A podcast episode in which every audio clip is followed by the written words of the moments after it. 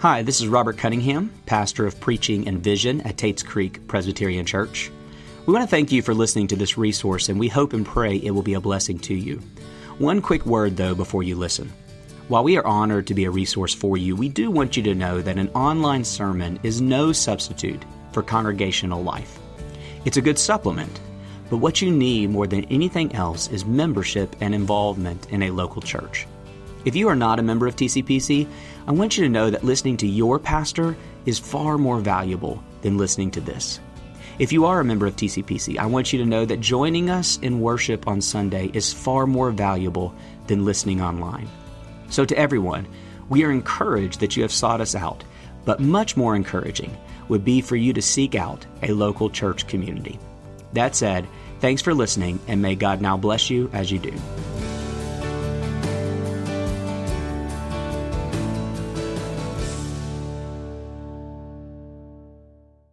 Is the 4th of July.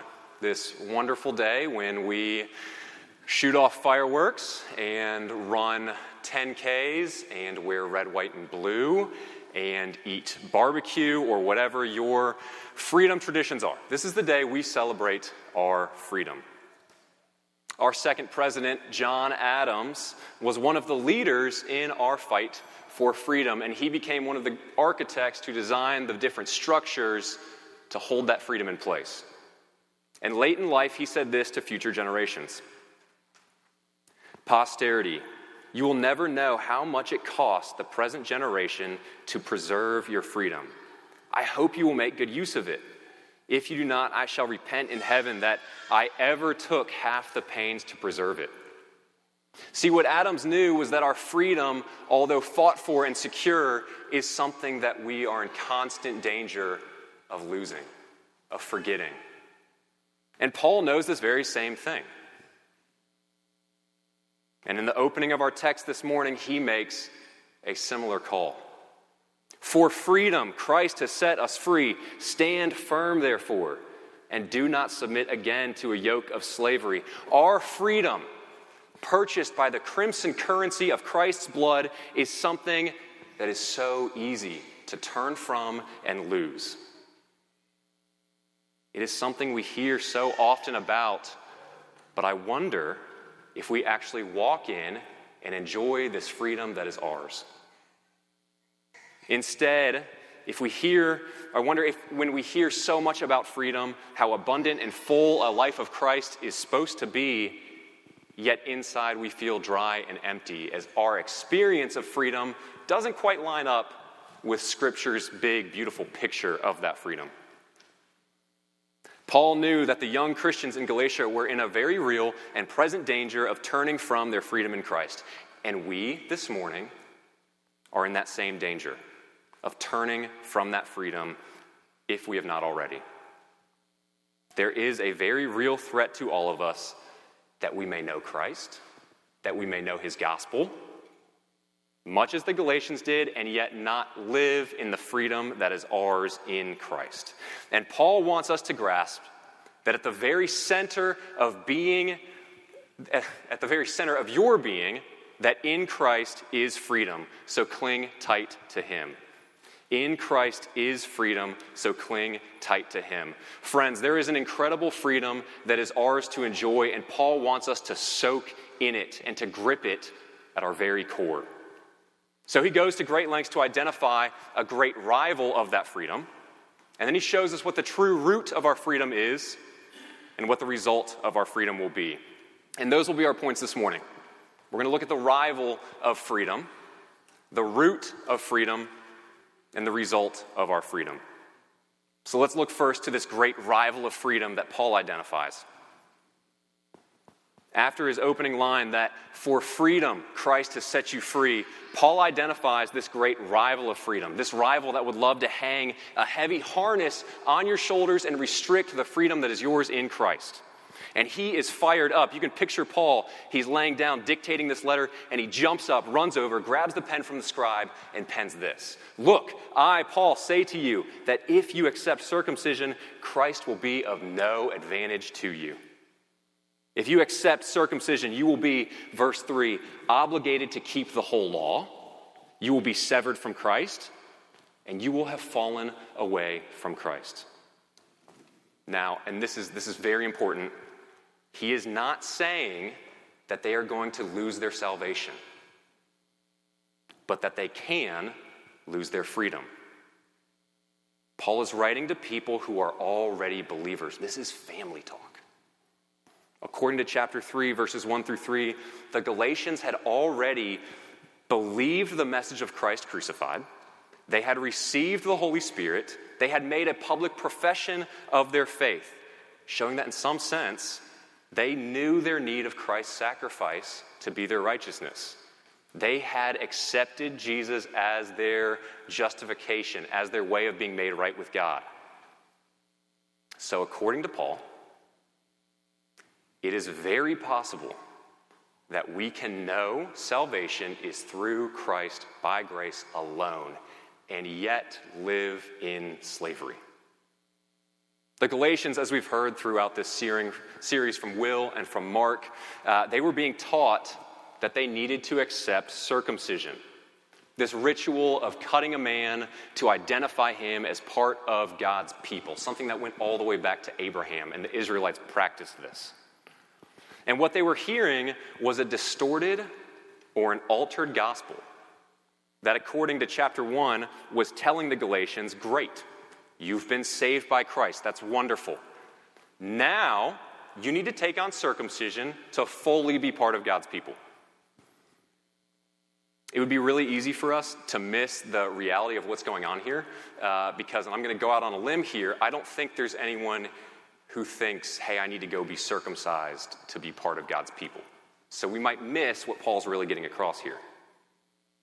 So let's make it really simple.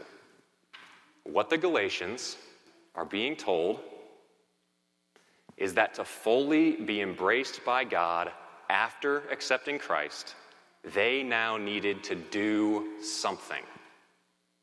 They were being told that you can be brought into a right relationship with God through faith in Christ, but now you need to relate to God through your morality, through keeping the law. And Paul rails against this rival of freedom. In verse 7, he moves to this illustration of a runner.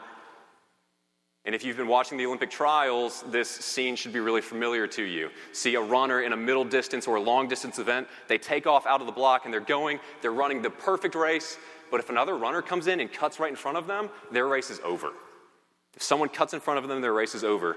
And then Paul speaks of a little bit of leaven or yeast that's going to work its way through a whole lump of bread, infecting the whole thing.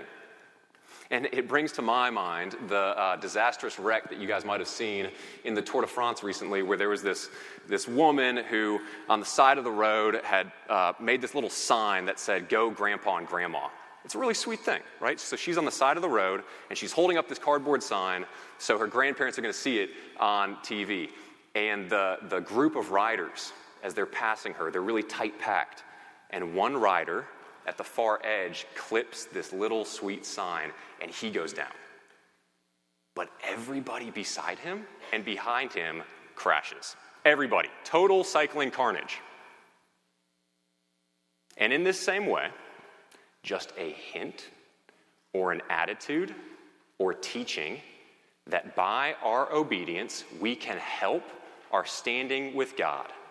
Make Him love us more, make Him favor us more, or maybe you just think, if I do these things, God's just gonna like me more.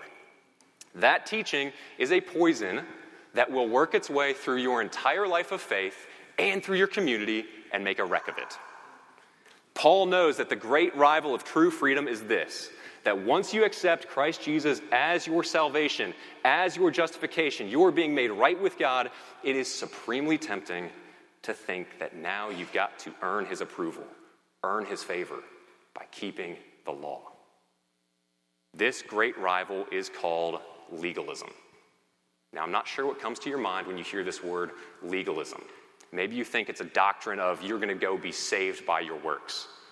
And that's true, but legalism is so much more than that. It's a matrix, it's a web of beliefs and attitudes and feelings about God and how we are now to relate to Him.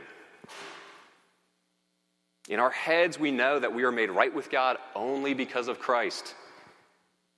but now we relate to God through our performance. This rival will destroy your freedom in Christ. Maybe it is destroying your freedom this morning. Maybe you have already turned from the freedom that Christ has set you free for.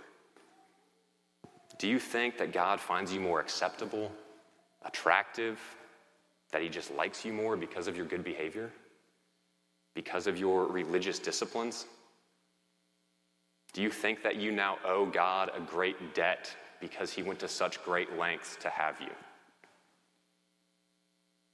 Then the great rival to freedom has asserted itself, telling you that your performance can earn you something from your Father. And Paul says this neither circumcision nor uncircumcision counts for anything. Neither your law keeping and your morality or your irreligion and your paganism counts. Period. It doesn't count. Why? This is a bold claim, Paul. Why? Let's look there now. You've seen the great rival to your freedom. Paul is now going to show us the root of freedom. Now, there are two words in the midst of all these powerful verses that we might miss, but those two words stand at the center of everything for Paul. Two most important words in these verses. Verse 6 For in Christ, in Christ, neither circumcision nor uncircumcision counts for anything. In Christ. We so often hear of Christians as being referred to as believers, followers, disciples, all these different labels that in some way refer to a quality about us. I'm a believer. I follow Jesus. I am a disciple. I identify as a Christian. Paul's overwhelming label for Christians, a word that he does not use, is those who are in Christ. Over and over again throughout all of his writings, Paul speaks of being in Christ, being united to Christ. For Paul, it's at the very center of the gospel message and what it means to be and experience life as a Christian in Christ. So, if something is this important to Paul, we, we probably better understand what it means. What does it mean to be in Christ? What does it mean that you are united to Christ? Very simply, union with Christ means that you are in Christ and Christ is in you. Back in Galatians 2 20 through 21, Paul explains it. Now, I want you to listen very closely to what Paul says here, because if you this morning are in Christ, then everything that Paul says is true of you. I have been crucified with Christ. Was Paul on the cross? No. But he says, I have been crucified with Christ. Have been. This verb is in the present perfect, meaning it's something that happened in the past, but it has continuing significance, present effects. When Christ died, this thing that happened objectively, you are now sharing in that crucifixion. You are united to him right now in his death. It is no longer I who live. As one author puts it, the person I was before Christ is literally no longer the person I am. The Christian life is not some message of self improvement. We are talking about totally new beings. In Christ, you are a totally new creation. It is no longer I who live, but Christ who lives in me. Every other religion has a great teacher who lives on in the life of their followers today by their teachings. Buddha, for example, he lives on to his followers by his teachings. They keep him alive by following his teachings. We often think of Jesus this way. He had a great example for us to follow, he has some great teachings. We keep Jesus alive in our life by following those things. No. Jesus is alive right now in a radical way, affecting his followers beyond just his teachings or example. Rather, Christ is in you. In the Gospel of John, when Jesus is preparing his disciples for his departure, and you've got to imagine these guys are just devastated. He says, Where I am going, you cannot come. And for these, these men who had been following Jesus, giving everything to be with him, this would be devastating. But he tells them, I will ask the Father, and he will give you another helper to be with you forever, even the Spirit of truth. You know him, for he dwells with you and will be in you. According to Jesus, the only thing better than actually being with Jesus, walking with him, eating with him, talking with him, would be that he would live in you. And if you are a believer, then Christ Jesus literally dwells inside of you. The temple uh, is really important to Paul.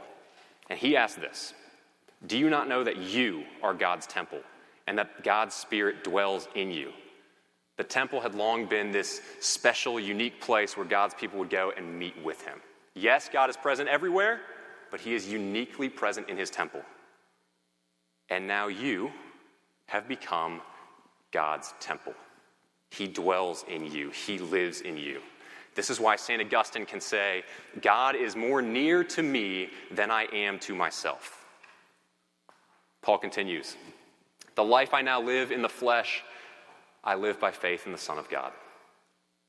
Faith is the God given gift of how you enjoy your union with Christ, how you take hold of God's having taken hold of you.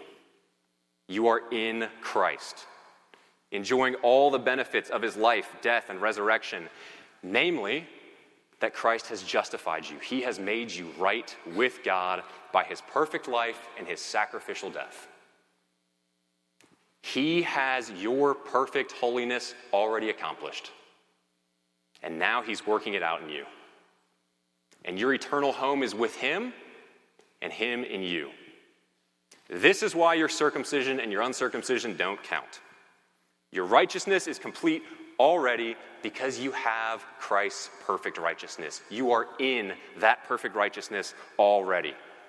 And Christ is in you, making your heart and life his dwelling place on this earth. Now, this is a delightful thing. A guy named Sinclair Ferguson, he says that when he was 14, he heard that Christ was in him and he skipped all the way home. It's a delightful thing, but it's exceedingly difficult to wrap our heads around. It is a mystery that Christ is in us. And a lot like a joke, when you try to explain a mystery, you, you really start to lose some of its power. But we're going to try. We're going to try to explain this mystery a little bit. So I'll offer an illustration. That you are in Christ is a little bit like my young son, Bear, who likes to wear my t shirts. Let me explain. Uh, I ran the Derby Festival Marathon back in April, and my son wanted to run it so badly with me, but he can't because he's two and it's 26 miles. So it wasn't going to happen. So I finished the race, and he just wants a part of this race so bad. He puts the medal on, he's wearing it around everywhere. He's so excited. He thinks he ran the race. So I take the race t shirt that they give you, and uh, I gave it to Bear. I said, Buddy, this is your shirt. And he puts it on. Now, as you can imagine, being 6'3 and my son's 2, this shirt doesn't quite fit him. You know, the, the sleeves are down past his hands and it's dragging on the floor, and he won't take it off though. He goes to sleep in it, he walks around our neighborhood in it. I'm sure my neighbors think, buddy, why can't you buy your son some clothes? But he's obsessed with it, it's everything to him. Here's the point even though it doesn't fit him right right now, he's still clothed in it now you just got to grow up into it. The fact that you are in Christ is a bit like that shirt on Bear.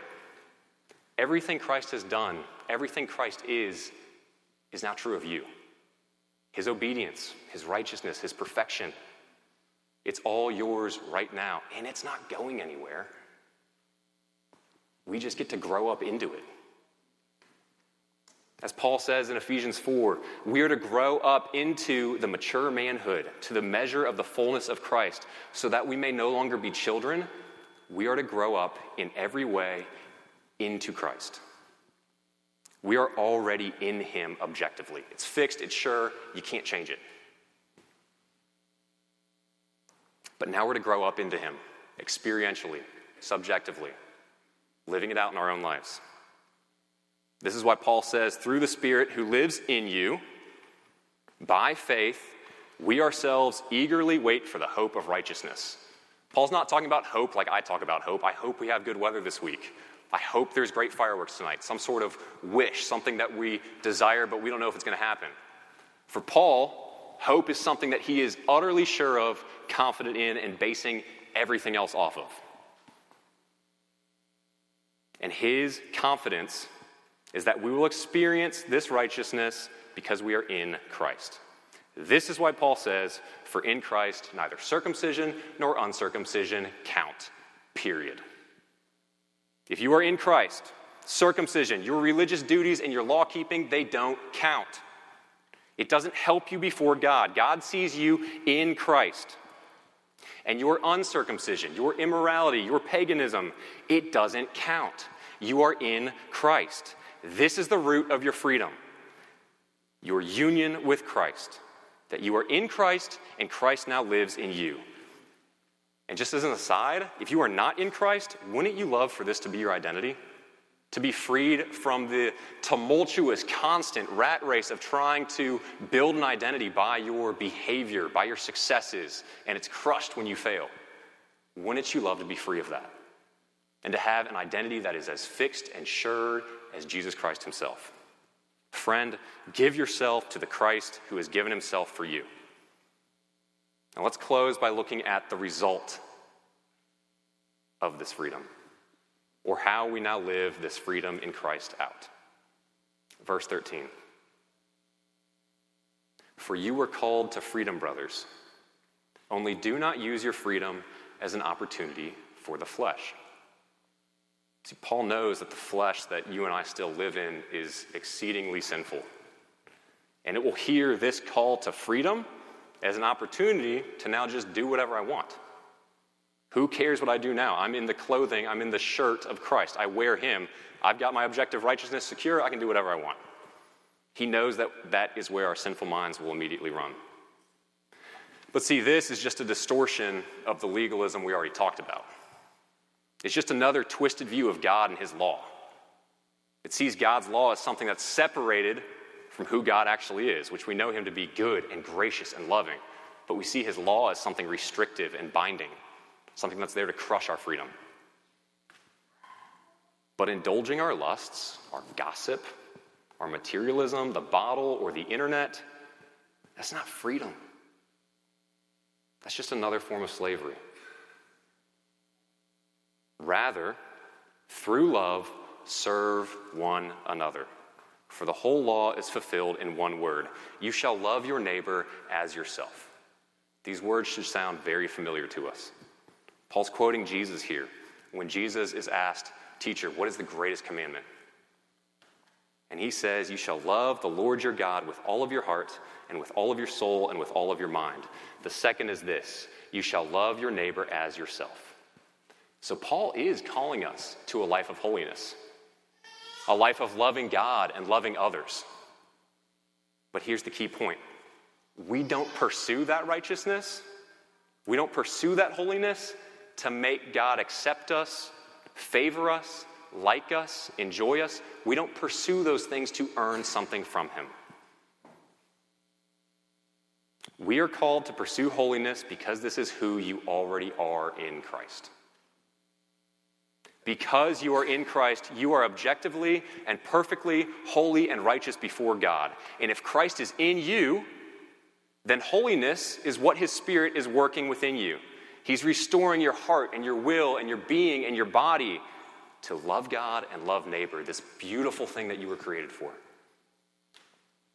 Jess and I bought our first home last summer, uh, and it is a good old fashioned fixer upper. It deserves its own HGTV special. Um, let me tell you a quick story about that. So, as soon as we signed the papers, that house was objectively ours. Yes, the majority owner is the bank, but still, it is objectively ours. But then we move in. And you would see Jess in our backyard ripping out bushes and pulling weeds and planting flowers and doing all of these things. And I was inside ripping out floors, trying to rip out showers and messing with things I shouldn't have been messing with. With all that stuff out of the way, we started to rebuild it. It was at one time a beautiful home, but it had been destroyed by years of neglect. So we're tiling and laying hardwood and painting and patching walls. What was already objectively ours, we were now making our own by restoring it back to its beauty. And friend, this is what Christ is doing in you now by his Spirit who lives within us. His Spirit is ripping out the old fixtures of self obsession and idolatry and sin, convicting us of these things and the ways that we fail to love God and neighbor. And instead, he's planting and growing and working out a new love for God and his law and your neighbor, obeying his commandments as a way of loving others.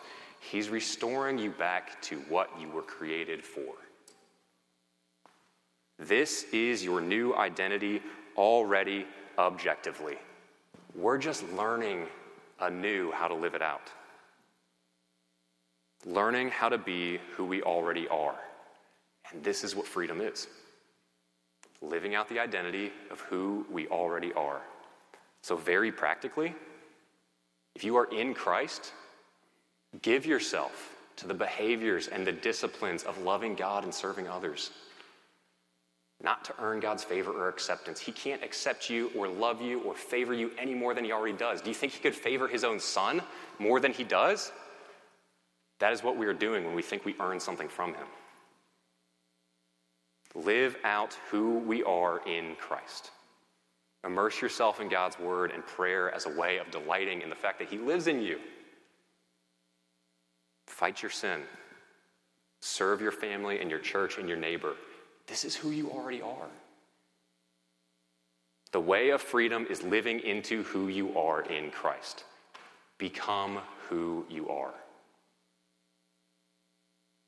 We're so tempted to relate to God based on our performance. Paul says this is slavery. Don't give into it. God views you with the same affection as he does his own son. He views you as having the righteousness of his son. You are in Christ live into this identity. Let's close uh, with this wonderful illustration uh, our friend Luke Rakestraw pointed me to this week. It's from the movie Blood Diamond. Um, a man, there's a man named Solomon, and he's helping Leonardo DiCaprio's character on his mission. And Solomon had lost his son Dia a long time before. See, Dia had been separated from his father through a raid and then he was enslaved uh, in a child army to an evil warlord. And he comes across his father, and he has a gun pointed to his head. He has no idea who his dad, who's standing right in front of him, he has no idea who he is because of years of brainwashing and slavery. And his father stands up and he's staring down the barrel of this gun and he says, Dia, what are you doing? You are of the proud Mende tribe. You are a good boy. You love soccer and school. Your mother loves you so much. She waits back home for you making plantains and palm oil stew with your sister, and you're her baby. The cows wait for you, and Bakaru, the wild dog who knows no one but you. I know they made you do bad things, but you are not a bad boy. I am your father who loves you and you will come home with me and be my son again. And the more Solomon speaks, these tears are streaming down Dia's face as he remembers who he truly is. And in doing so, he's freed from the slavery that he's lived in for so long. This is the way of our freedom. In remembering our identity in Christ and giving ourselves to it, living it out every day. The Father delights in you. Don't forget it. Let's pray. Father, you are so good to us. Uh, you have made us able to call you Father. Indeed, you've sent your Spirit into our hearts, and now we get to cry, Abba, Father.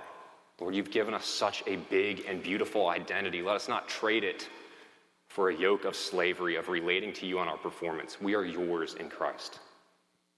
Lord, give us a love for your law that sees it as a way of living into who we actually are.